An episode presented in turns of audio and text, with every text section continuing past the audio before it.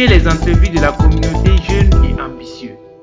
Chaque début de mois, nous recevons pour vous un invité de marque qui vient partager avec nous son parcours exceptionnel plein de défis, d'opportunités et de succès.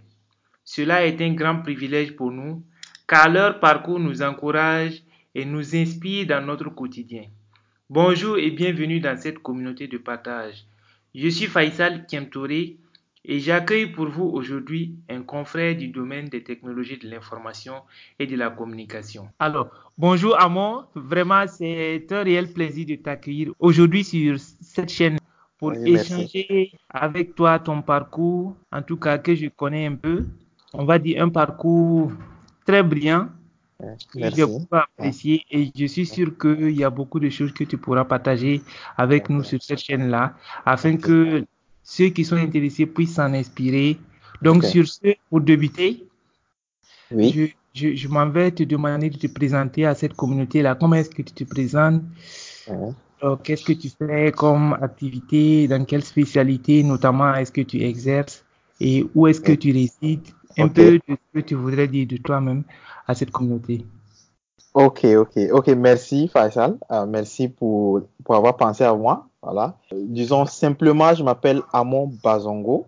Ok? Euh, je suis du Burkina Faso. Ok? Et je suis né en Côte d'Ivoire d'une mère ivoirienne. Donc, euh, disons, j'ai un peu les deux nationalités. Voilà. Je suis actuellement résident de Taïwan. Cette année, en tout cas, je suis à Taïwan et je suis euh, dans le domaine des, technologies numériques. Actuellement, je suis, disons, consultant pour une boîte d'objets connectés. Euh, j'ai été aussi euh, développeur pour un e-commerce ici à Taïwan. Voilà, donc en gros, c'est mon domaine comme ça. J'ai, disons, un master en big data. Voilà. Et côté euh, personnel, je suis célibataire, mais je suis déjà pris. Sûrement dans les mois à venir, je dois faire les fiançailles. Donc voilà un peu, voilà. à toi. Voilà, merci. Voilà un peu, en gros, comment je me présente. Ok, super. Alors, déjà, en, en, écoutant un peu ton parcours, on sait que actuellement tu résides à, à Taïwan. Et comment est-ce que tu es parvenu du Burkina à Taïwan? On voudrait peut-être avoir plus d'éclaircissements et ah, ah, pour ah. commencer, voici une question. On aimerait savoir quel a été ton parcours depuis ton enfance, ton parcours scolaire et universitaire. Ok, d'abord, comme je l'ai dit, je suis né en Côte d'Ivoire. J'ai commencé euh, voilà, le, le, primaire en Côte d'Ivoire. Mais euh, mon père étant burkinabé et voulait repartir euh, voilà, dans le pays, au Burkina, donc j'ai suivi mon père. Et ma mère étant ivoirienne est restée en Côte d'Ivoire. Donc, euh, je suis allé au, en Côte d'Ivoire continuer mon, voilà, mon primaire, euh, le secondaire et tout. Euh, C'était essentiellement à Bobo du Lasso et à Ouagadougou. Ok. J'ai fait ensuite un bac série C, ok, au lycée mix de Gunguin. Et après cela, je suis allé faire l'université à Bobo du Lasso.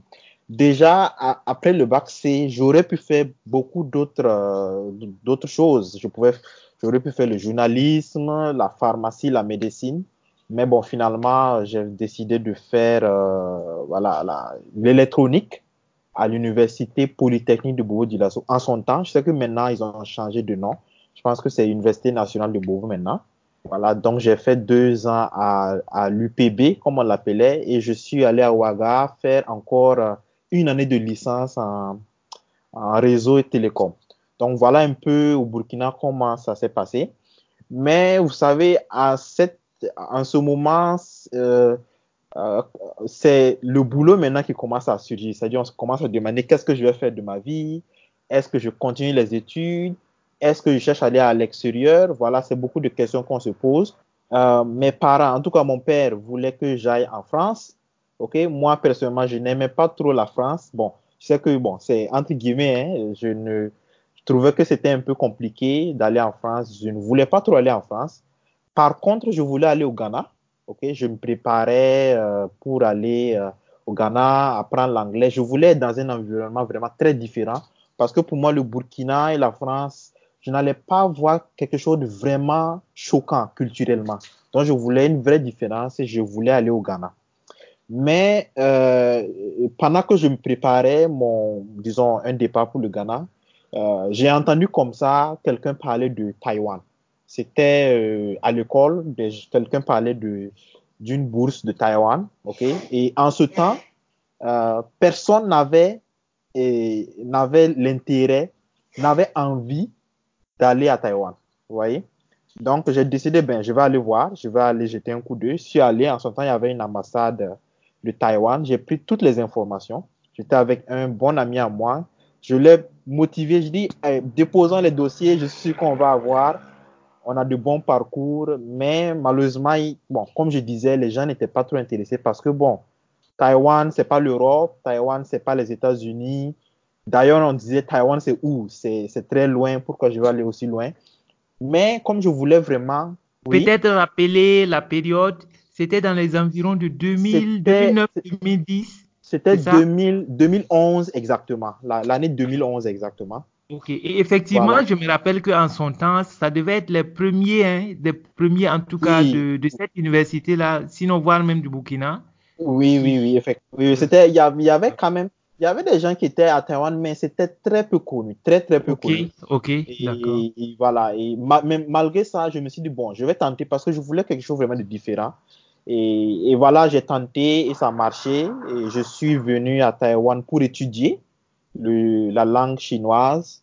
Et aussi, euh, voilà, j'ai après, euh, voilà, commencé à étudier le, voilà, l'informatique.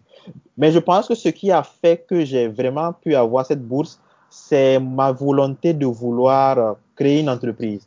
Parce que durant le, l'interview, ils m'ont demandé pourquoi tu vas aller à Taïwan? J'ai dit, ben, je vais aller à Taïwan parce que j'ai fait mes recherches et j'ai vu que Taïwan, côté électronique et informatique, sont très avancés. Et je veux aller à Taïwan, apprendre et revenir au Burkina, ouvrir mon entreprise. Donc, euh, je pense que c'est ça qui a, qui a un peu euh, fait plaisir à, à, ceux qui faisaient l'interview et j'ai pu avoir la bourse pour aller à Taïwan. Donc, voilà un peu comment euh, je suis arrivé à Taïwan et voilà. Wow, parfait. C'est très intéressant ce que tu nous expliques. Effectivement, je me rappelle en son temps, c'était à l'université nationale Nazi Boni, maintenant on appelle. Hein, ok, Nazi Boni, c'est ça. Oui, oui. C'est ça. C'était des choses qui étaient assez nouvelles, qui venaient d'arriver et vraiment on a été très ravis de savoir que voilà, il y a, y, a, y a des membres de cette université-là. Des anciens. Voilà, des promotionnaires, ouais, qui, qui allaient carrément à Taïwan dans un autre environnement. Et nous également, après votre départ, cela nous a incité à nous orienter aussi vers euh, peut-être pas Taïwan nécessairement, mais d'autres universités à l'international pour essayer de voir s'il y avait des opportunités pour nous aussi.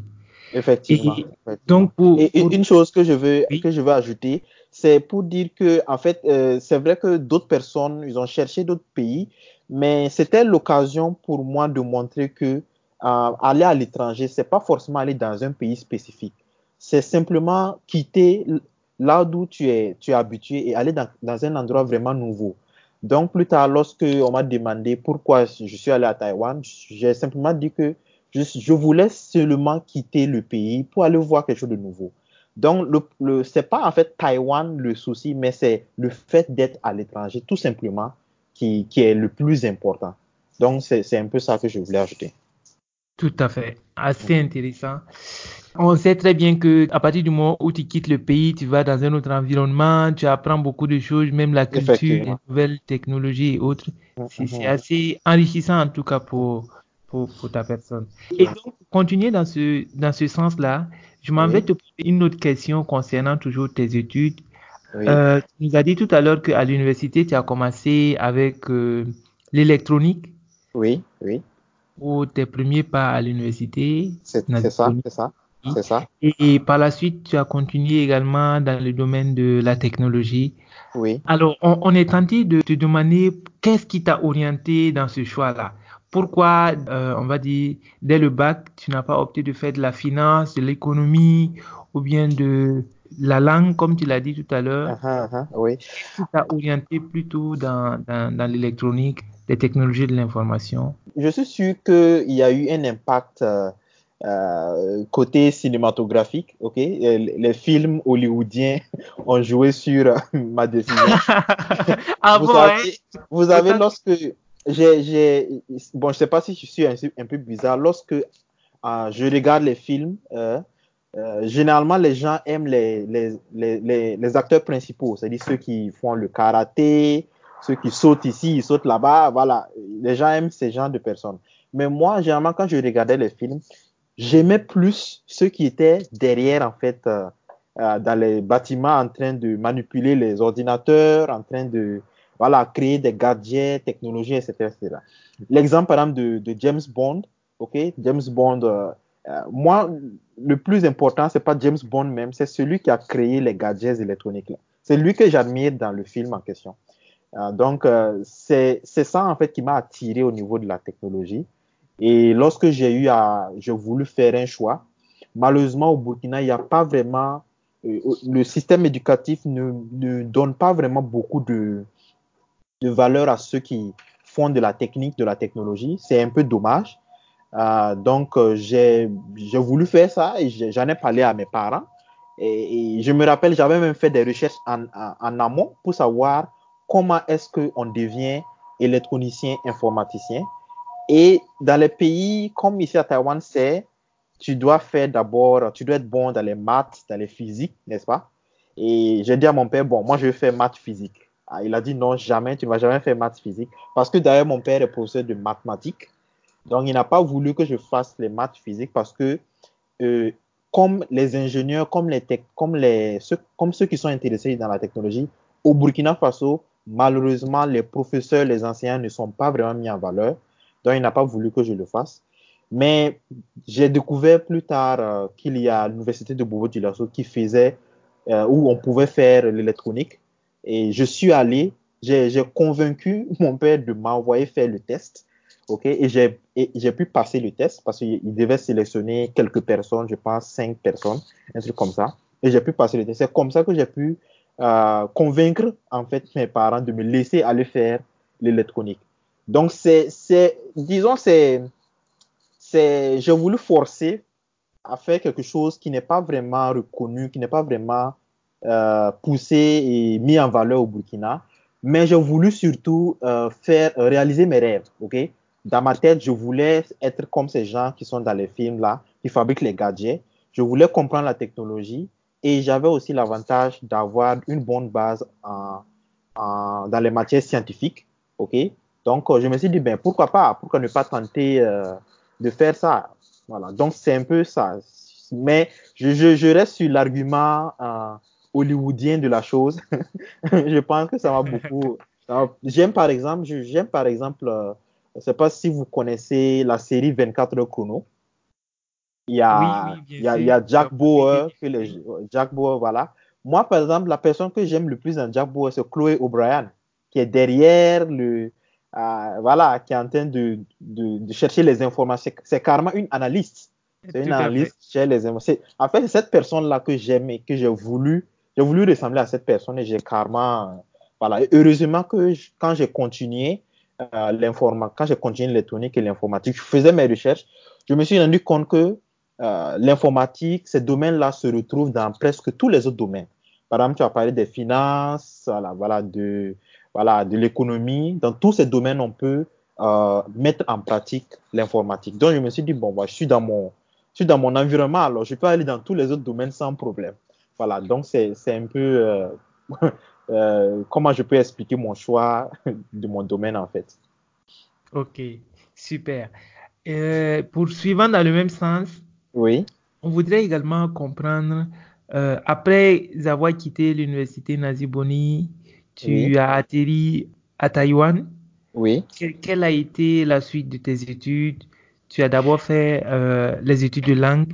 Oui, Ensuite, oui. Tu, tu, dis que tu t'es orienté également sur les technologies de l'information, spécifiquement oui. sur quoi, dans oui. quelle université, comment a été l'environnement dès le début. Pour quelqu'un qui quitte le Burkina, oui. on sait que les environnements sont carrément différents. Et ça. si je ne me trompe pas, à Taïwan, la langue, c'est l'anglais. L'anglais et également euh, le mandarin. Oui. Alors, euh, quand j'ai quitté le Burkina, bon, déjà, fallait apprendre le mandarin parce que la langue, la première langue à, Taïwan, c'est le chinois, le mandarin, ok, mandarin chinois. L'anglais, c'est une deuxième langue, mais bon, dans la pratique, tout le monde parle plus le mandarin, donc il fallait forcément qu'on apprenne le mandarin. Et, euh, et durant cette période d'apprentissage de la langue, il fallait qu'on choisisse les universités, la filière dans laquelle on va continuer. Comme j'avais dit, j'ai voulu continuer dans l'électronique, mais je me suis rendu compte très rapidement que l'informatique était un domaine qui avait une meilleure tendance que l'électronique. Vous voyez, je prends un exemple simple. Lorsque j'ai eu à rencontrer un certain nombre de personnes ici qui ont travaillé dans l'électronique, euh, l'électronique, on disait que c'est le high-tech, ok? Mais de nos jours, le high-tech, c'est l'intelligence artificielle, les données, etc., etc. Donc, euh, ok, donc euh, j'ai donc décidé de faire l'informatique euh, et je suis allé dans une université qui est censée être la, bon, on nous dit que c'est, ils sont dans les trois meilleures universités de Taïwan, ok? Donc, ils ont une méthodologie, une technique qu'ils utilisent dans l'enseignement qui est très différente de ce qu'on a vécu au Burkina Faso, ok? Euh, pour donner plus de précision, par exemple, euh, au Burkina Faso, le professeur est toujours à ta disposition, ok? Euh, il explique très bien les cours, ok? Et par exemple, il n'est pas obligé de finir le programme. Mais à Taïwan, les choses vont très vite. Les études vont très très très vite et tu es obligé de te former toi-même.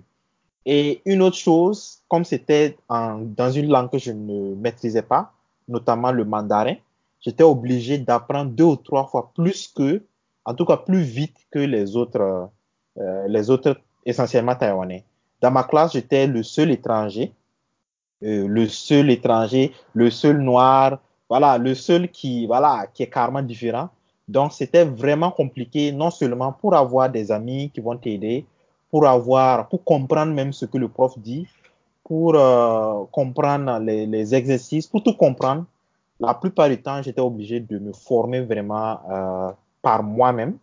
Et heureusement que euh, Internet est assez développé, donc euh, on a eu beaucoup d'informations sur Internet. Euh, il y a d'autres universités sur le net qui donnent des cours de ce même type. Donc on a, on a vraiment utilisé Internet sans quoi ça serait vraiment, ça serait vraiment un grand échec. Hein. On a utilisé les ressources qu'on a et on a appris par nous-mêmes.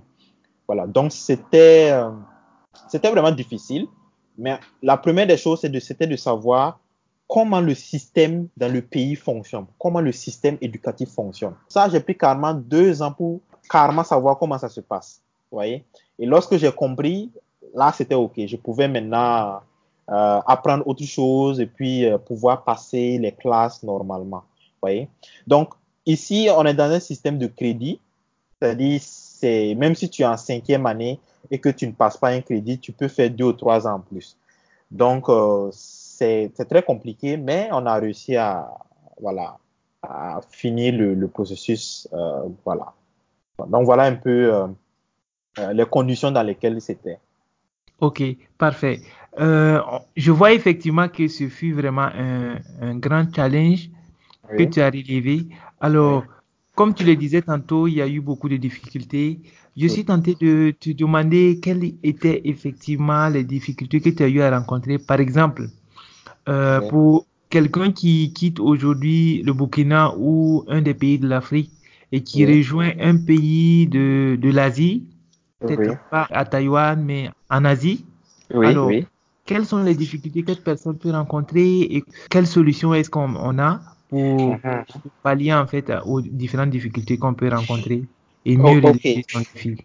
Ok, la première des choses, je dirais d'abord, c'est la langue. C'est-à-dire, euh, la langue est le premier grand obstacle à la vie ici euh, en Asie. Certains sont chanceux, comme nous, on a eu à apprendre la langue une année avant de commencer les études, mais d'autres euh, n'ont pas cette chance, c'est-à-dire quand ils arrivent, ils doivent immédiatement commencer. Donc, euh, voilà, certains pratiquement abandonnent ok, et d'autres, d'autres vraiment se débrouillent et ils arrivent à parler la langue, ok. Mais le conseil que je peux donner, c'est de, c'est de se faire beaucoup d'amis, ok Parce que ce sont vraiment les amis qui nous ont permis de parler correctement la langue. C'est-à-dire, à part les cours, il faut avoir des amis avec qui tu fraternises. Ça, c'est très important. Et nous, on a pu en quelques semaines avoir les fondamentaux de la langue en quelques semaines juste avec les amis qu'on avait. Voilà, donc c'est déjà le premier problème que tu peux avoir. Le deuxième problème, c'est le fait que tu es africain. Africain pour ne pas dire euh, de couleur de peau noire. Parce que, euh, vous savez, il y a, dans le monde, il y a un certain, il y a des stéréotypes qui concernent euh, les Africains. C'est-à-dire, euh, les Africains, par exemple, euh, voilà, ils vivent avec des animaux, ils, voilà, ils vivent dans des cases. En Afrique, il fait chaud. Euh, Est-ce que vous avez des avions? Comment vous êtes arrivé en Asie? Voilà, ça, c'est des, stéréotypes que les gens ont. Et il faut être quand même fort moralement pour pouvoir tenir. C'est-à-dire, les gens vont te regarder à gauche, à droite. Voilà, il faut euh, être fort. Voilà, c'est pas comme en Europe ou aux États-Unis. Aux États-Unis, il y a des noirs. Ok, il y a même un président noir. En France, il y a plein de noirs, même dans le gouvernement. Mais en Asie, c'est totalement autre chose. C'est carrément un autre monde. Et tu vas devoir affronter l'ignorance, ok, ou la méconnaissance euh, de tes origines euh, de, de, la part de, de ceux qui t'accueillent. Donc, c'est un gros problème. Certaines personnes euh, euh, sont victimes de, de ce genre de, de, comportement des Asiatiques. Mais c'est pas de leur faute, puisqu'ils ne savent pas, en fait. Ils, ils, ont, ils savent vraiment pas comment c'est en Afrique. C'est maintenant qu'ils commencent vraiment à apprendre. Donc, c'est un gros problème qu'ils vont rencontrer. Et la, la manière de résoudre ce problème, je pense, c'est d'être, c'est d'être ouvert, en fait. C'est d'être très, très ouvert. Parce que lorsque tu es très fermé, tu peux facilement t'énerver et ça va jouer sur tes études, jouer sur ta vie en général. Mais si tu es ouvert et que tu prends la chose de façon positive, tu vas devenir un professeur. C'est-à-dire tu vas tu vas commencer à montrer aux gens, enseigner aux gens ce que c'est que l'Afrique, euh, comment en Afrique on vit, parce que j'ai eu à le faire ici à Taïwan. On m'invite lors de certaines conférences pour parler de l'Afrique, pour parler de l'histoire de l'Afrique, pourquoi en Afrique c'est ceci, est-ce que les stéréotypes sont vrais ou pas.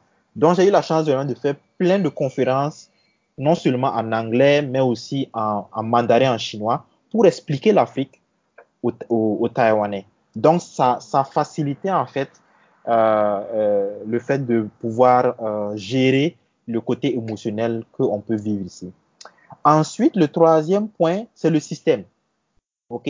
Surtout pour ceux qui viennent d'un milieu francophone, ça sera très difficile parce que ce que j'ai remarqué, c'est que les francophones, euh, ils sont beaucoup plus à l'aise euh, côté euh, études. Voilà, le, le, le, système éducatif est très différent. Hein? Je sais que par exemple c'est le LMD, en Asie c'est totalement autre chose. Donc il faut être encore une fois ouvert à tout type de changement, ok? Et lorsque tu te fais des amis, ils peuvent facilement t'expliquer les choses, te guider pour que il y ait, il y ait moins de problèmes. Il faut pour ceux qui viennent du système francophone, avoir vraiment euh, le goût du travail. Je ne dis pas que dans le domaine, dans le système francophone, les gens n'aiment pas travailler, mais lorsqu'on arrive en Asie, il y a vraiment une grosse, grosse, grosse différence euh, sur la manière dont les gens voient le travail. Donc, c'est quelque chose que les gens vont remarquer lorsqu'ils vont arriver en Asie. Si les Asiatiques sont au stade où ils sont, c'est parce qu'ils travaillent beaucoup, ils travaillent trop. Voilà, pour un francophone, on dirait qu'il travaille trop, ok? Donc c'est quelque chose que euh, ceux qui arrivent en Asie vont devoir affronter et accepter et changer leur manière de faire les choses. Sinon, ça sera très compliqué. Lorsqu'on arrive là, les gens travaillent pratiquement, tu dors très tard, tu te réveilles très tôt pendant une très longue période. C'est très difficile pour quelqu'un qui n'est pas prêt à, accepter du changement. Donc voilà un peu en gros, grosso modo, ce que je peux dire. Bien sûr, lorsqu'il y a d'autres problèmes, les, autres problèmes, c'est, sont des problèmes que tu peux rencontrer ailleurs, ailleurs dans le monde ou même dans ton pays. OK? Mais les problèmes spécifiques à l'Asie, je dirais que c'est ceux-là. Et c'est très important d'être vraiment ouvert et voilà, et d'être concentré sur l'objectif que tu te fixes. Voilà ce, ce que je peux dire à ce niveau. Ok, parfait. Je pense que tu as été très clair. Tu as bien noté les différentes difficultés et également les solutions qui vont avec, en commençant par le problème de la langue, la méconnaissance oui. de l'Afrique de la part de, des résidents de ces pays-là. Mais également le système éducatif qui est assez différent et on l'a bien noté.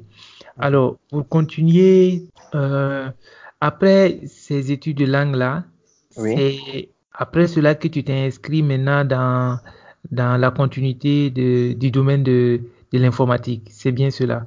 C'est ça, c'est ça. Et quelle spécialité tu as commencé? Oui. Qu'est-ce que tu as fait exactement euh, comme, comme parcours dans cette spécialité-là Ok, alors lorsque j'ai fini, alors je n'ai pas attendu de finir les études pour commencer à, d'abord à travailler parce que euh, vous savez, lorsqu'on fait des filières technologiques de ce type, euh, la pratique est beaucoup meilleure que la théorie. Okay, donc, euh, bien avant que je ne finisse, j'avais déjà commencé à travailler okay, dans certaines entreprises ici à Taïwan. Et je voulais le faire avant de continuer un master parce que il faut vraiment avoir une expérience euh, concrète avant de continuer. C'est très important. Donc, euh, j'ai eu à travailler dans des entreprises pendant au moins un an avant de, de m'inscrire pour un master, un master en big data précisément. Euh, c'est pas comme on dit en, bon, c'est pas s'il y a un terme francophone pour ça, mais pense que tout le monde dit big data, c'est ça? Oui, oui, tout à fait, c'est bien ça, du big data. Puisque c'est assez nouveau. Voilà. presque tout le monde utilise le même terme, même en Afrique ici. Voilà, voilà. Donc, c'est dans ce domaine que je me suis euh, orienté précisément. Et vous savez, lorsqu'on étudie les big data, on est obligé d'entrer dans euh, l'intelligence artificielle, l'apprentissage, machine, et voilà, les objets connectés, voilà, et aussi un peu le, disons le, la blockchain, les, les crypto-monnaies, etc., Donc, c'est dans, actuellement, c'est dans ce, dans cet univers-là que je baigne. Et, et voilà. Et comme je le disais, je suis un peu consultant pour, euh, voilà, une entreprise d'objets connectés. Voilà. Ok, parfait. Maintenant, euh, tu viens d'aborder effectivement que tu n'as pas attendu de finir ta formation avant de commencer tes premiers boulots. Oui. Euh, tu peux revenir un peu sur ton premier boulot, tu, nous l'expliques comment ça a été, dans quelle oh. situation tu t'es retrouvé. À titre d'exemple, je vais te parler de, de, ce qui se passe ici en Afrique. Euh, beaucoup d'entre nous finissent la formation ici et on entame la vie professionnelle et on est très vite confronté en fait à la réalité des choses. Et ce qui se passe, c'est qu'on est nombreux à sortir de ces universités-là et on, est, on est tous à la recherche de l'emploi, souvent même de stage. Et à la sortie, étant donné que le marché est vraiment inondé, on se retrouve à, à, prendre des petits boulots de rien du tout. Quelqu'un qui a fait 6 à 7 années d'études qui, qui ressort de là et qui va commencer à travailler, se retrouve avec 30 000, voire 25 000 même euh, de uh-huh. francs CFA par mois, uh-huh. ce qui est très, euh, c'est pas considérable du tout. Pour, uh-huh, quelqu'un qui a 26 à 27 ans, qui a ses propres difficultés, qui doit peut-être s'occuper de son loyer, de sa nourriture et tout cela, les 25 000 par mois, c'est insignifiant. C'est une chose à laquelle même on n'y pense pas du tout quand on fait au moins des formations de 6 à 7 années. Et comment est-ce que chez vous, pour ton cas, cela s'est passé? Alors, euh, je dirais d'abord que mon premier boulot, je l'ai eu au Burkina Faso. OK? Euh, c'était un stage d'ailleurs. Vous savez qu'à l'université de Bobo, pour finir ta formation, il faut faire un stage et écrire un rapport de stage. Donc, euh, j'ai fait deux à trois mois dans une entreprise où j'ai quand même appris, c'est dit, s'il faisait de, voilà, de, c'était la connexion Internet, ok? Donc, c'est cette entreprise d'ailleurs qui utilisait une technologie qu'on appelle WiMAX qui, qui m'a motivé. Bon, ça m'a, donné des idées à vouloir continuer dans le domaine de la technologie. Et je suis arrivé à Taïwan justement pour ça. Maintenant, spécifiquement à Taïwan, alors comment ça s'est passé? J'essaie de vous raconter, disons, le, mon premier stage pour que vous sachiez comment c'était assez anecdotique. Parce que, vous savez, à Taïwan, il y a des sites web où tu peux appliquer, tu peux en fait euh, t'enregistrer pour demander un stage. C'est-à-dire, les entreprises font leurs offres et tu, voilà, tu, tu, tu te proposes comme candidat. Et j'ai, je suis allé sur l'une de ces, l'un de ces websites, c'était totalement en chinois, hein, et j'ai fait la procédure, ok, et euh, je n'avais pas de réponse pendant un bon bout de temps, ok. Alors, ce que j'ai fait, j'ai simplement cherché le numéro de téléphone de cette entreprise et je les ai appelés. Je dis, ben, j'ai envoyé mon CV, euh, je n'ai pas encore reçu de, de message de votre part. Euh, Est-ce que je peux avoir une réponse euh, pour que je sache comment, voilà, comment euh, planifier mon, voilà, mes différentes activités? Et ils me disent, euh, on a répondu à ton, à ton offre et je pense que c'était une offre positive. Là, je suis étonné. J'ai dit, ah bon, mais je n'ai pas vu de message. J'ai dit, ben, je, je vérifie ma boîte mail et je vous reviens. Et je vérifie ma boîte mail et je ne vois rien. Je ne vois pas de message. Et je me suis dit, OK, et si je regarde euh, les, les spams Je regarde dans les spams, je vois, je, je, je, cherche et je vois un message comme quoi euh, je peux passer pour une entrevue. Et je me rends compte qu'en fait, c'était une offre que j'ai. on t'avait, on t'avait déjà et, répondu. Il m'avait répondu. Le message avait été filtré par ton dans spam. les spams. Voilà, pour les spams. Ouais. Donc, je rappelle l'entreprise et je lui dis, OK, je viens de voir le message, mais c'était vraiment dans les spams. Je m'excuse, OK? Et je dis, mais je suis prêt actuellement pour l'interview. Ils disent, ah, ils disent que c'est compliqué actuellement, que mais si tu es libre aujourd'hui, ça peut le faire. Alors que j'étais dans une autre ville. La ville est à plus d'une heure de, là où j'étais. Je dis, OK, je dis, actuellement, je peux bouger pour faire l'interview right away. Je dis, ex ex exactement maintenant. Ils disent, OK, si tu peux venir maintenant, il n'y a pas de problème. Et donc, je vais à la gare, je prends le bus, je pars, euh, j'arrive à l'entreprise et c'est deux Américains qui me reçoivent. On fait l'interview et ils me demandent, ben, quand est-ce que tu es libre pour commencer? Je dis, maintenant, exactement maintenant, je suis prêt, je peux commencer. Et euh, ils ont vraiment aimé cette attitude. Et on n'a pas parlé de, salaire, on n'a parlé vraiment de rien, à part ce qu'ils sont en train de faire. J'ai eu à faire un test de programmation là-bas. Ils m'ont dit, OK, le lendemain, tu reviens et tu commences, on va signer un contrat et puis tu commences. Donc, c'est comme ça que j'ai eu euh, mon premier euh, stage ici à Taïwan. J'aime souvent parler de ça pour montrer que on ne dépose pas son CV et on disparaît. ouais, il faut, il faut faire ce qu'on appelle du follow-up. C'est-à-dire, il faut toujours repartir vers l'entreprise et voir ce qui se passe. Même au, même au Burkina ou en Afrique, il faut tenter de le faire. C'est-à-dire, lorsque tu le fais, tu montres ta personnalité, en fait. C'est très important. Ça, c'est un. Deuxièmement, euh, je, je ne mets pas l'argent ou le salaire au devant des choses lorsque je vais dans une interview. Pourquoi je le fais pas? Parce que je suis jeune. J'ai une une manière de voir les choses très différente de ce que les gens voient en Afrique.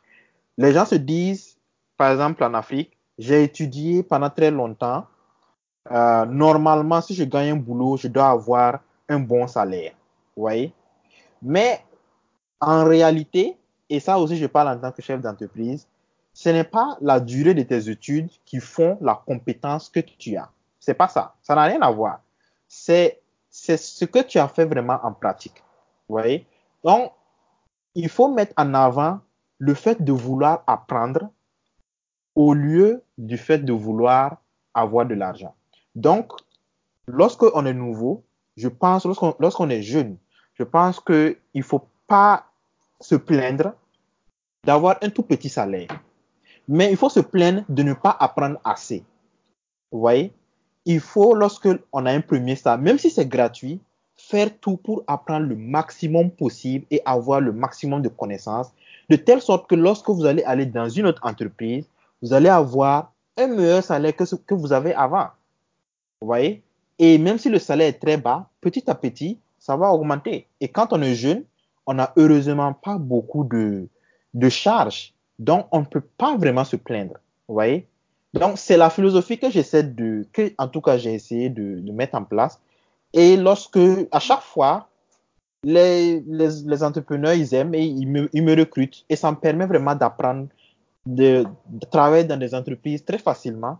Et mon CV est de plus en plus large, de telle sorte que Et certaines personnes, quand ils voient mon CV, ils, pensent que je suis très cher, alors qu'en fait, je prends des petits salaires. Vous voyez? Donc, je pense qu'il faut, mettre ça en avant. Ça, c'est mon propre euh, avis. Il faut mettre ça en avant. Et il ne faut pas attendre d'étudier pendant longtemps avant de commencer à avoir une expérience professionnelle. C'est vrai qu'en Afrique, beaucoup le disent, ah, j'ai étudié pendant 5 ans, 6 ans, 7 ans, et puis euh, voilà, c'est maintenant que je cherche du boulot. Je pense qu'il ne faut pas attendre ça. Il faut, pendant même que tu étudies, chercher à avoir des, stages, par exemple, ou chercher à avoir un stage où tu peux vraiment apprendre quelque chose.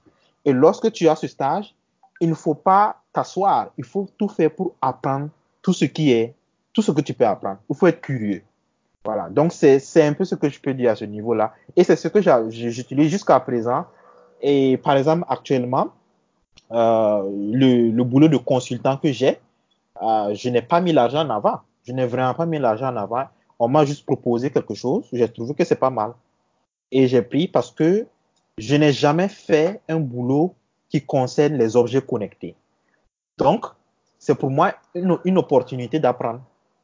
Vous voyez? Mais la deuxième fois que j'aurai une offre, je dirais que ben, j'ai une expérience en objets connectés, donc je peux maintenant négocier les termes. Vous voyez? Donc, je pense qu'il y, a un problème de patience que les jeunes doivent avoir. Patience et ténacité, il faut vraiment tenir à, à l'apprentissage, curiosité. Et je pense que lorsque on est ainsi, on peut, on peut avoir plus facilement un boulot que d'autres. Et avoir aussi une bonne approche dans la recherche d'emploi. Et dans cette, de cette manière, je pense que ça peut aller. Tout à fait. Je suis d'accord avec toi quand tu dis que en tant que jeune, il ne faut pas que nous, nous mettons en fait en priorité euh, l'aspect économique, l'argent oui. que tu retires de ce boulot-là, mais oui. plutôt prioriser l'expérience, ce que tu vas apprendre, parce que effectivement, ça. à la fin, c'est cette expérience-là qui fera de toi quelqu'un de très sollicité, quelqu'un de très important et vraiment compétent. Ça, et pour continuer, j'ai aussi une autre question. Alors, quelle est la particularité du milieu de l'emploi à Taïwan? Je m'explique. Euh, oui. Par exemple, ici, on a une tendance, on va dire au Burkina, par exemple, oui, oui. où la tendance à, à ces heures-là, c'est, c'est, d'aller vers la fonction publique parce qu'il y a beaucoup uh -huh. de concours. Oui. C'est, oui. des concours d'entrée à la fonction publique, mais des concours en fait spécialisés où ils recrutent des gens de différents domaines, souvent en IT, souvent en économie, qui sont euh, insérés au niveau des ministères en tout -huh. cas à des postes assez stratégiques et, et très intéressants. Et il y a beaucoup de jeunes comme ça qui sortent des universités qui sont recrutés par l'État. Il y a okay. aussi les startups, mais ici, les startups, bon, les, on va dire, les petites sociétés, les PME qui essaient de se former, qui ont des idées innovantes, uh -huh. mais qui n'ont pas encore de grands fonds pour démarrer, oui. mais qui, qui, ont quand même de l'avenir. Mais ici, oui. c'est très, très développé encore. Okay. Au Sénégal, c'est vrai qu'ils sont beaucoup à l'avance par rapport à la plupart des pays de la sous-région. Et à la Côte d'Ivoire aussi, où il y a oui. beaucoup de choses qui, qui, qui bougent, oui. en tout cas dans ce sens. Et oui. il y a également les grandes sociétés, les grandes sociétés et les multinationales qui recrutent très souvent et qui proposent de gros salaires, mais à l'intérieur desquels aussi souvent euh, le challenge aussi n'est pas très très euh, de mais il y a ah. aussi la mobilité qui, de jour en jour, on voit des jeunes qui sont souvent de tel pays, qui vont oui. aller dans un autre pour, pour des, des, des boulots de consultance et uh -huh. souvent aussi pour des, des formations et autres. Alors, uh -huh. on est tenté de, de, de, te demander comment est-ce que ça se passe à Taïwan? À Taïwan, côté mobilité, côté euh, société ou multinationale, start-up, fonction okay. publique est-ce que tout cela euh, peut être appréhendé? Ok. Alors, je dirais que Taïwan, il y, a vraiment une grande différence avec l'Afrique parce que déjà, euh, il y a beaucoup, beaucoup de sociétés, euh, disons, les petites et moyennes entreprises, ok, qui peuvent embaucher les gens, ok. Il y a aussi les grosses entreprises, comme tu l'as souligné en Afrique. Mais le nombre de de PME à Taïwan est tellement élevé que euh, avoir du boulot n'est pas aussi difficile pour les Taïwanais. Voilà, c'est comme comme je disais, il y a des, plateformes où euh, lorsque tu pars, il y a vraiment plein de, de, milliers d'offres d'emploi Maintenant, à toi de choisir, de vraiment prendre ce que tu veux. Euh, personnellement, je, mon expérience professionnelle à Taïwan, j'ai vu beaucoup de, de Taïwanais qui, qui, qui changent de boulot tous les deux mois, tous les trois mois, euh, juste parce qu'il y a l'offre, il y a beaucoup d'offres, mais c'est pour eux les Taïwanais. Maintenant, pour les étrangers, c'est une autre histoire. C'est-à-dire pour les étrangers, il y a, puisqu'il y a la question de la langue qui fait barrière, il faut pouvoir lire et parler euh, en chinois. Donc, les entreprises souvent sont réticentes à, à embaucher des étrangers. Par contre, lorsque c'est une entreprise qui a une visée internationale, ils ont besoin de gens qui savent très bien parler anglais ou des gens qui veulent euh, travailler avec leurs partenaires étrangers. Là, il y a une, ouverture pour les étrangers. OK? Mais pour nous autres, les, les développeurs, ceux qui sont dans la technologie, ben, on n'a pas besoin de parler à qui que ce soit. Lorsque on fait nos programmes informatiques, euh, voilà, on peut facilement avoir du boulot lorsqu'on le cherche. Il y a vraiment plein d'offres et c'est une question de qui est-ce qu'ils choisissent. Voilà, c'est juste ça. Voilà. Maintenant, à côté de ça, il y a aussi bien sûr les jeunes qui se lancent par eux-mêmes. OK? Les startups, comme tu, tu, tu l'as dit. Il y a beaucoup, beaucoup de startups à Taïwan, plein de startups. Heureusement qu'il y a un écosystème qui a été mis en place pour ceux qui, qui, voilà, ceux qui veulent se lancer dans ces genres de trucs. Vous savez, euh, euh, les startups sont importants, c'est on a besoin d'entrepreneurs, mais on a besoin aussi de, de, venture capitalistes, c'est-à-dire de, de personnes qui sont prêtes à prendre l'argent de leur poche et, et voilà, et miser sur les jeunes en question. À Taïwan, il y a beaucoup, beaucoup de ces venture capitalistes qui, qui font quelque chose pour les jeunes. Il y a plein de compétitions qui permettent aux jeunes de lancer leur business, ok, de faire quelque chose. Et c'est pas seulement dans le domaine de la technologie, c'est-à-dire dans tout type de domaine, même la, cuisine, les médias, voilà, plein de jeunes tentent de faire quelque chose. Et ça marche. Certains, voilà, certains arrivent vraiment à s'en sortir. Et certains, la plupart échouent parce que ça, c'est une question globale. C'est-à-dire, les startups, beaucoup de startups échouent. Euh, plus de 50% des startups échouent dans le monde. Voilà. Donc, euh, donc il y a ces options-là. OK? Il y a les Taïwanais, par exemple, ils ont des facilités pour aller dans les pays étrangers puisque euh, leur passeport est, est facilement, c'est-à-dire ils peuvent facilement avoir le visa. OK? Mais pour les étrangers, c'est carrément une histoire, comme je le dis. Voilà. Donc, il faut, euh, euh, voilà, de, de, traiter les affaires internationales, les visas et pour pouvoir s'en sortir. OK? Mais en gros, euh, je dirais que si tu, tu as une certaine ambition et que tu es à Taïwan, normalement, tu ne dois pas pouvoir euh, avoir des difficultés pour avoir du boulot. OK? Et même si il n'y a pas du boulot, il y a toujours des petits, petits boulots à faire. Par exemple, le plus populaire, ce que les étrangers aiment le plus, c'est enseigner l'anglais beaucoup de gens enseignent l'anglais ici à Taïwan pour avoir de petits, de petits fonds. OK? Et il y a, voilà, ça c'est le plus populaire. Maintenant, il y a les, le commerce international. Il y a certains qui, ont, des, petits postes de commerce, c'est-à-dire contacter les, étrangers, les, les potentiels euh, clients étrangers. OK? Ça, c'est des options que les gens ont ici. Voilà, donc c'est un, un, peu, euh, disons, un, un ramassé de la situation à Taïwan.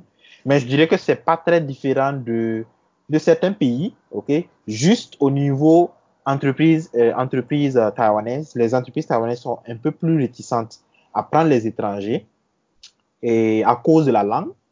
Et les entreprises chinoises, par exemple, elles sont plus ouvertes, par exemple, à prendre les étrangers. Et il y a des domaines où il est difficile pour un étranger de travailler. Par exemple, euh, par exemple, le domaine financier, par exemple, c'est difficile de voir un étranger dans le domaine des banques, hein, dans le domaine euh, de la santé, des trucs comme ça. Alors que, par exemple, en Chine, tu peux voir des gens qui sont dans, les, dans le domaine de la santé. Donc, c'est ça. Donc, ce que certaines personnes, en tout cas moi, ce que je fais, lorsque j'ai des options, des, des chances d'avoir un boulot à Taïwan, euh, je montre que je sais parler le chinois. C'est-à-dire, je m'exprime en chinois et ils sont plus rassurés quant à la possibilité de communiquer. Voyez? Donc, euh, c'est un peu ça, ce qu'il y a à Taïwan. C'est le marché ouvert, euh, mais euh, ça n'empêche pas que euh, il y a beaucoup, il y a beaucoup d'opportunités quand même en Afrique côté entrepreneuriat. S'il y avait un, moyen de financement, je pense que beaucoup de choses allaient, allaient, allaient bouger. Mais il faut faut pas aussi attendre le financement. Hein. Vous savez, on peut commencer son business sans attendre le financement. Et puis, lorsque vous allez atteindre un certain niveau, vous allez voir que les, les, les, investisseurs vont eux-mêmes courir pour venir vers votre entreprise. Voilà, donc c'est un peu ce que je peux dire à ce niveau. Tout à fait. Vraiment, merci beaucoup pour cet éclairage. C'est un sujet très important et qui est d'actualité. Un peu partout, on entend parler et il y a des startups qui poussent de partout, on va dire, que ce soit aux États-Unis. Et, et, même qu'en Afrique, ici, on reçoit des produits de ces startups-là. Euh, notamment, on voit par exemple Skype qui est aujourd'hui beaucoup très utilisé. On a entendu parler de Uber en Europe. Et qui, qui sait, peut-être ça viendra ici aussi en Afrique. Uh-huh. On entend aussi parler de, de petits sites par-ci et par-là qui sont assez innovants. Mais en Afrique, dans ce domaine de la technologie là, c'est vrai, il y en a quelques cas exceptionnels, mais il n'y a pas beaucoup de startups, en tout cas, qui parviennent à, sortir de nos frontières uh-huh. et s'exporter à l'étranger. Alors, uh-huh. euh, j'aimerais avoir une idée. Est-ce que là-bas à Taïwan, tu tu t'engages également dans l'entrepreneuriat à ton propre compte? Ou bien as-tu déjà des sociétés comme ça que tu as entrepris de, de mettre en place? Et quelle, quelle, est ta vision en fait de ce milieu et uh-huh. quel conseil as-tu à donner à ceux qui voudraient s'engager dans l'entrepreneuriat? Ah, Ok, alors je, je dirais que euh, d'abord l'entrepreneuriat, euh, je, je dirais qu'on ne s'engage pas ou on n'entre pas ou on ne décide pas de faire l'entrepreneuriat. Pour moi, c'est pas une décision. Pour moi, euh, l'entrepreneuriat, c'est un état d'esprit. C'est-à-dire, on, on, est entrepreneur ou on n'est pas entrepreneur. Pour moi, c'est comme ça que je vois la, la, chose. Il y, a des, il y a des gens, par exemple, qui se disent entrepreneurs, mais il y a des manières de faire, de gérer les choses qui ne sentent, qui, on ne sent pas en entrepreneur en, en, eux, en fait. Un exemple simple, la prise de risque. Les entrepreneurs sont des gens qui prennent beaucoup de risques alors que ceux qui ont peur, ceux qui ont peur d'y aller, ce ne sont pas des entrepreneurs. C'est-à-dire, ils doivent vraiment pouvoir surmonter la peur là. Donc, c'est vrai que je suis pas en Afrique, mais j'ai déjà commencé mon, euh, mes petites, euh, disons, mes, je n'appellerai pas ça aussi start-up, c'est-à-dire mes entreprises en Afrique. Et j'ai décidé carrément de les faire en, en, Afrique au lieu de les faire en Asie, parce que l'Afrique, c'est le lieu où je veux évoluer dans l'avenir. Donc, autant commencer directement sur le continent africain. Et si on veut faire une comparaison, euh, disons, très analytique, l'Afrique a beaucoup, beaucoup plus de potentiel que l'Asie. En Asie, exemple, à Taïwan en tout cas, euh, presque tout est fait, c'est-à-dire les choses sont déjà mises en place. C'est très compliqué d'innover, voyez. En Afrique, on n'a même pas besoin d'innover. En Afrique, il y a tellement de problèmes qu'on peut résoudre et chaque résolution de problème est une opportunité euh, d'entreprise que vraiment, il y a, chacun au Burkina peut créer son entreprise très facilement. Donc, je me suis dit, ben, je vais me lancer en Afrique. Et dès 2016, euh, j'ai réuni un certain nombre d'amis ici à Taïwan, mais je leur ai dit, ben, les amis, euh, commençons notre entreprise. On a cherché un nom, on a trouvé un nom et on a commencé notre business directement. On a ouvert notre entreprise au Rwanda et on a commencé à opérer au Burkina Faso ensuite au Cameroun et maintenant en Côte d'Ivoire. Et on a lancé un certain nombre de plateformes, on a proposé un certain nombre d'offres et déjà on commence à voilà, on commence à essayer de se faire connaître. Euh, même si on, on évite les médias parce que le plus important c'est pas de se faire connaître, le plus important c'est de rendre son produit très bon et de rendre son offre inévitable, de bonne qualité. Voilà, donc c'est un peu ça. Donc j'ai créé une entreprise avec des amis qui s'appelle Yanfoma. Voilà, entreprise d'ailleurs créée au Rwanda et on a en 2018, l'année passée, en septembre, on a lancé notre notre e-commerce, ok, sur le continent africain, mais on a on a réduit ça à certains pays, ok, réduit à certains pays. Et euh, bien sûr, avant ça, il y a eu plein d'activités qu'on a eu à faire, mais bon, on n'a pas le temps d'en parler. Mais ce que je peux dire déjà, notre plateforme, c'est e-commerce, c'est la, la, première chose qu'on a lancée. Dans les mois à venir, on lance d'autres plateformes, OK, pour supporter en fait la plateforme e-commerce. Et c'est une plateforme assez particulière parce que elle est, elle est dédiée à ceux qui sont intéressés par les objets connectés. Vous savez, en Afrique, les objets connectés assez populaires, les DIY, mais c'est difficile d'avoir accès à ces objets connectés. Par exemple, le, le, les Arduino, les Raspberry, les, les petits microcontrôleurs. Vous voyez, c'est c'est pas simple d'avoir ces, ces genres d'outils en, Afrique, en tout cas dans certains pays. Donc, on a décidé de lancer une plateforme yanfoma.com euh, où on peut avoir accès à ces produits assez, euh, assez facilement. Ensuite, euh, on a permis, sur cette plateforme, on a ouvert, voilà, yanfoma.com. Et maintenant, cette année, on a lancé euh, Yanfoma Soko, c'est-à-dire Yanfoma Soko, qui est une plateforme qui va contenir des boutiques en ligne. Donc, en fait, euh, on a déjà une boutique en ligne qui est sur yanfoma.com, Yanfoma Soko. Et cette boutique en ligne vend en fait des produits de d'objets connectés. Et dans les mois, dans les, dans les semaines et mois à venir, on va ajouter d'autres boutiques en ligne, c'est-à-dire ceux qui veulent vendre, par exemple, euh, des, des services cloud ou bien ceux qui veulent vendre, euh, voilà, tout autre domaine, c'est-à-dire des habits, des chaussures. On a, par exemple, le prochain en liste, c'est quelqu'un qui vend du vin, du vin made in Burkina qu'on va mettre sur notre plateforme euh, pour, euh, voilà, pour les achats en ligne. OK? Et on a, on a, on essaie vraiment d'innover en apportant, par exemple, un exemple simple. Euh, sur notre plateforme, il est possible de payer via crypto-monnaie. C'est-à-dire, si vous avez des bitcoins et que vous voulez payer euh, sur notre plateforme, il est possible de le faire. OK? Voilà, donc on essaie de faire des produits de ce genre, des plateformes de ce genre.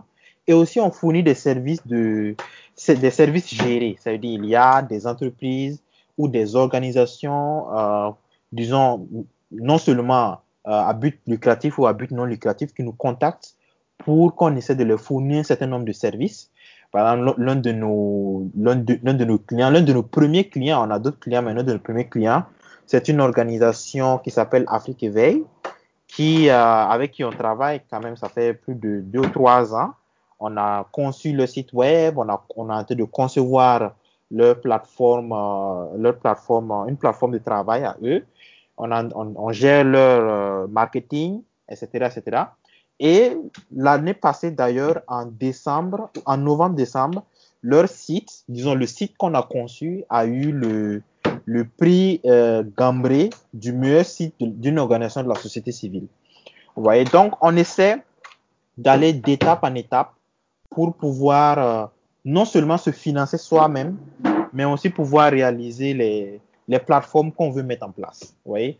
Et une chose que je veux dire sur, euh, parce que tu as demandé ce que je pense des, des voilà, du domaine de, de, de l'entrepreneuriat et tout, je pense que D'abord, les gens, les gens euh, pensent que c'est quelque chose de nouveau. Pour moi, ce n'est vraiment pas quelque chose de nouveau.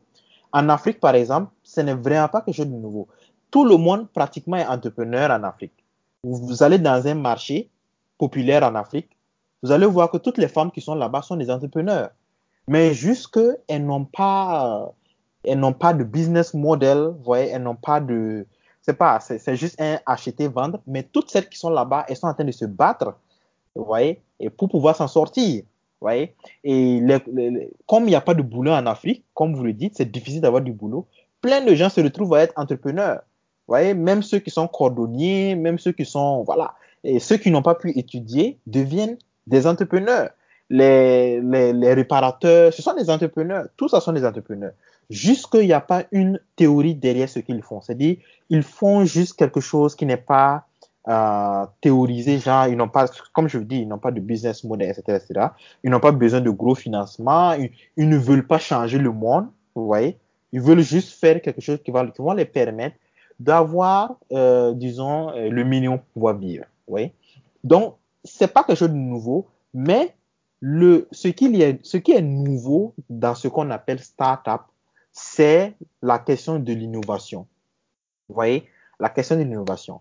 Alors qu'en Afrique, on, comme je dis, on n'a pas vraiment besoin d'innover énormément parce qu'il y a plein de problèmes à gérer. La question de l'innovation est, vraiment adaptée pour les pays européens, par exemple, où tout, presque tout est fait, où il faut trouver quelque chose de nouveau à faire. Il faut trouver, il faut améliorer les trucs. Donc, il faut être vraiment innovateur. Mais en Afrique, euh, écoutez, en une journée, je peux vous citer 10, 15 problèmes rien qu'en marchant sur la rue. Des problèmes que euh, lorsque vous allez résoudre, vous allez vous faire de l'argent. Vous voyez? Donc, c'est un peu la différence que je trouve et un peu euh, mon, mon avis sur la question de l'entrepreneuriat en Afrique. Et euh, il y a un manque, comme je disais, il y a un manque de soutien, de soutien de la part non seulement des, de ceux qui ont les moyens économiques, mais aussi de ceux qui ont les moyens, euh, ceux qui ont les, le pouvoir politique. Vous voyez, on, il y a beaucoup de, euh, on, voit qu'il y a beaucoup de promotions sur l'entrepreneuriat, etc., etc., mais on ne met pas euh, le système en place pour vraiment motiver les gens à être entrepreneurs. Un exemple très simple, on, on part faire des formations sur l'entrepreneuriat, mais lorsque un jeune veut créer son entreprise, c'est compliqué. On lui demande de fournir tel document, tel document, tel autre document, etc., etc. Ben, c'est déjà, déjà décourageant pour un jeune de savoir qu'il faut donner tous ces documents-là pour pouvoir ouvrir une entreprise. C'est d'ailleurs la raison pour laquelle on est allé au Rwanda pour ouvrir notre propre entreprise, où rien qu'en moins d'une semaine, en deux, trois jours, on a pu ouvrir notre entreprise en ligne. Même pas, même pas sur place, en ligne qu'on a ouvert notre entreprise. Rien qu'en deux, deux jours maximum. Donc, si, par exemple, au Burkina Faso, on nous dit qu'il faut faire la promotion de l'entrepreneuriat et on ne facilite pas la création d'entreprises, voyez, ça devient compliqué. Voyez, c'est le minimum qu'il faut faire. Où on te demande d'avoir un certain nombre de, de, de, d'avoir financier avant de pouvoir avoir, euh, pour avoir un petit financement, même c'est un financement de, de 15, 15, euh, c'est pas moi, je dirais pas 15 millions, mais disons même 150 000, on te demande souvent de donner des papiers, ça n'encouragera pas. Donc, il y a un système qui manque beaucoup en Afrique qu'il faut vraiment euh, trouver, trouver, un moyen pour résoudre. C'est vraiment différent de Taïwan où il y, a, il y a tout un écosystème. À Taïwan, il y a un endroit qu'on appelle le, le stade des startups, c'est-à-dire toutes les startups vont là-bas pour se former, pour euh, savoir comment créer son entreprise, comment et, et aussi euh, créer, comment monter le business plan. Plein, plein d'entreprises le font ici. Et malheureusement, en Afrique, il n'y a pas vraiment beaucoup de, de, de, suivi à ce niveau. On encourage les gens à le faire, mais on ne leur montre pas la route, on ne leur facilite pas la route. Vraiment, tout ce que tu viens de, de nous exposer là, c'est très intéressant. Oui. Et oui. au passage, je voudrais même d'ailleurs même te féliciter euh, parce que dernièrement, j'ai votre plateforme sur laquelle oui. il y a les e-commerce de d'objets connectés oui, oui. qui sont exposés. C'est assez intéressant. Et okay. comme tu l'as dit ici, souvent il y a ces choses-là qui intéressent les gens, mais il n'y a pas un marché spécifique en Afrique qui nous permet d'avoir l'ensemble de ces, de, de ces objets-là. Et vous faites quelque chose d'extraordinaire en présentant cela et mmh. éventuellement, quand les gens sont intéressés, vous pouvez les, les importer et on pourra les récupérer sur place ici. En tout cas, c'est une belle initiative et je pense que l'ensemble de la communauté vous, vous soutient dans ce sens-là. Voilà, euh, pour continuer, quels oui. sont les débouchés d'avenir du monde de l'emploi à ton avis, notamment euh, par ta vision à Taïwan oui. et également du monde dans son ensemble je, je pense personnellement qu'il n'y a pas de métier d'avenir. Euh, chaque métier a toujours la possibilité de se recréer. Euh, le, cas par exemple de l'Afrique, je dirais par exemple l'Afrique, en Afrique, l'agriculture est un métier d'avenir. C'est assez péjoratif, assez bizarre, mais l'agribusiness par exemple, c'est un métier d'avenir, ok? Euh, et, bien sûr, les domaines technologiques, hein, l'IoT, les objets connectés, c'est l'avenir. OK? Pour ceux qui vont écouter, oui. c'est pas sûr que tout le monde connaît ce que c'est les objets oui. connectés. Bon, oui. mais déjà, de mon point de vue, je sais que les objets connectés, c'est l'ensemble des, des, des, objets, on va dire les téléphones, les caméras, oui, euh, peut-être même tout, toute la machinerie qui est connectée sur le réseau Internet et qui peut être en vue de de récupérer les données qui sont stockées sur, ou bien qui sont fournies par ces objets connectés là, à, à but de les utiliser dans l'intelligence artificielle. C'est ça, c'est ça, c'est ça, c'est exactement ça. Voilà. Maintenant, maintenant peut-être pour, pour ajouter okay, un peu plus, euh, ce qui fait vraiment la spécificité des objets connectés, c'est que de nos jours, on a la possibilité de, de changer les fonctionnalités de, de, chaque, de chaque objet que l'on a, c'est-à-dire tous les objets qui sont autour de nous. On a la possibilité de changer leurs fonctionnalités en ajoutant quelque chose, c'est-à-dire un outil électronique. Par exemple, une chaussure, on peut ajouter de l'électronique, on peut programmer là-dessus pour changer le comportement. OK? Voilà, donc c'est un peu la spécificité. Changer la fonctionnalité des objets qui sont autour de nous, récolter des données, analyser ces données, prendre des décisions ouais, et améliorer la vie des gens en général. Voilà, et, et, pour continuer peut-être avec la question que tu avais posée sur les débouchés d'avenir, euh, voilà, je disais qu'il n'y a pas, je pense qu'il n'y a pas vraiment de métier d'avenir. Ça dépend du domaine dans lequel euh, on se trouve. Euh, parce que il suffit qu'un domaine se réinvente et ça devient un métier d'avenir. Vous voyez?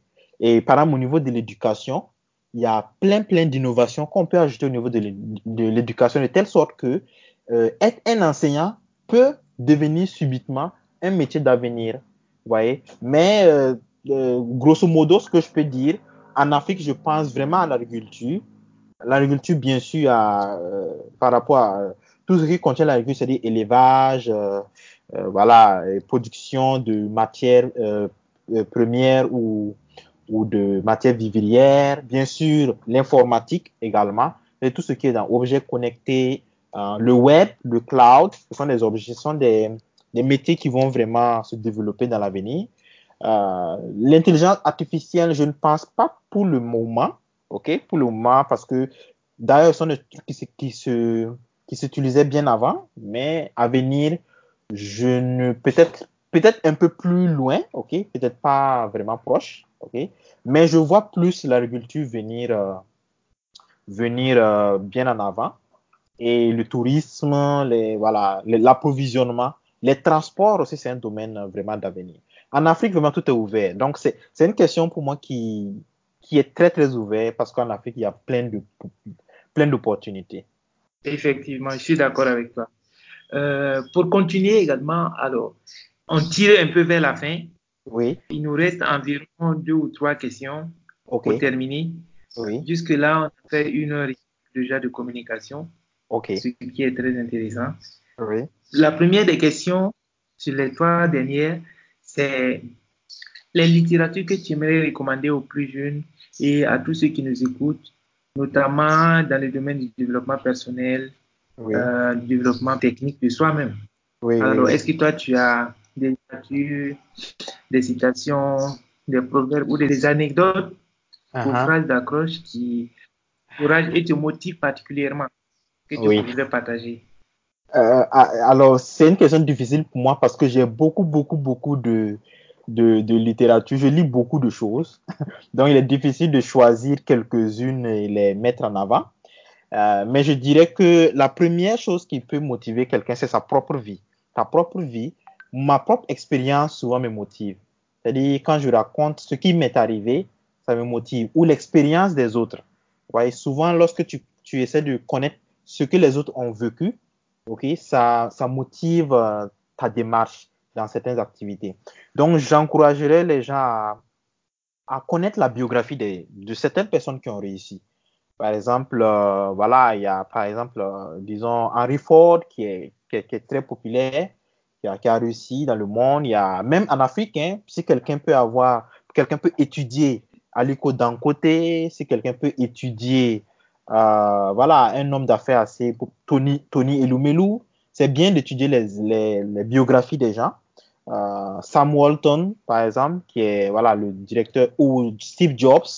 Voilà, il faut savoir comment ces gens-là ont réussi et ça peut t'aider dans ta manière de faire. Ça, c'est la première des choses. La deuxième des choses, je pense qu'il faut, euh, pour un Africain, je pense qu'il faut connaître l'histoire de l'Afrique. C'est très bizarre, mais euh, l'histoire de l'Afrique euh, a contribué à, faire de moi ce que je suis. C'est-à-dire, il faut vraiment comprendre ce qui s'est passé en Afrique, même ce qui s'est passé au Burkina ou en Côte d'Ivoire, etc., etc. Il y a une grande méconnaissance de l'histoire et l'histoire permet de, redonner, en fait, euh, c'est comme ça permet de recréer le génie que tu as en toi. OK? Donc, il faut, j'encourage les gens à vraiment étudier leur histoire, connaître des choses sur l'Afrique et ça va les aider. Euh, bon, on entend, même si c'est pas lire, même si, euh, c'est vrai que souvent lire, euh, certaines personnes ont des problèmes pour lire, mais euh, le plus important, c'est la connaissance que tu as. C'est-à-dire, tu peux euh, lire des audios, des vidéos. De nos jours, c'est facile d'avoir des audios, des vidéos de certaines personnes, comme par exemple Cheikh Anta Diop, pour bien connaître l'histoire euh, de certains royaumes d'Afrique. Même, même le savoir comment les royaumes mossés fonctionnent, ça peut aider au niveau du développement personnel.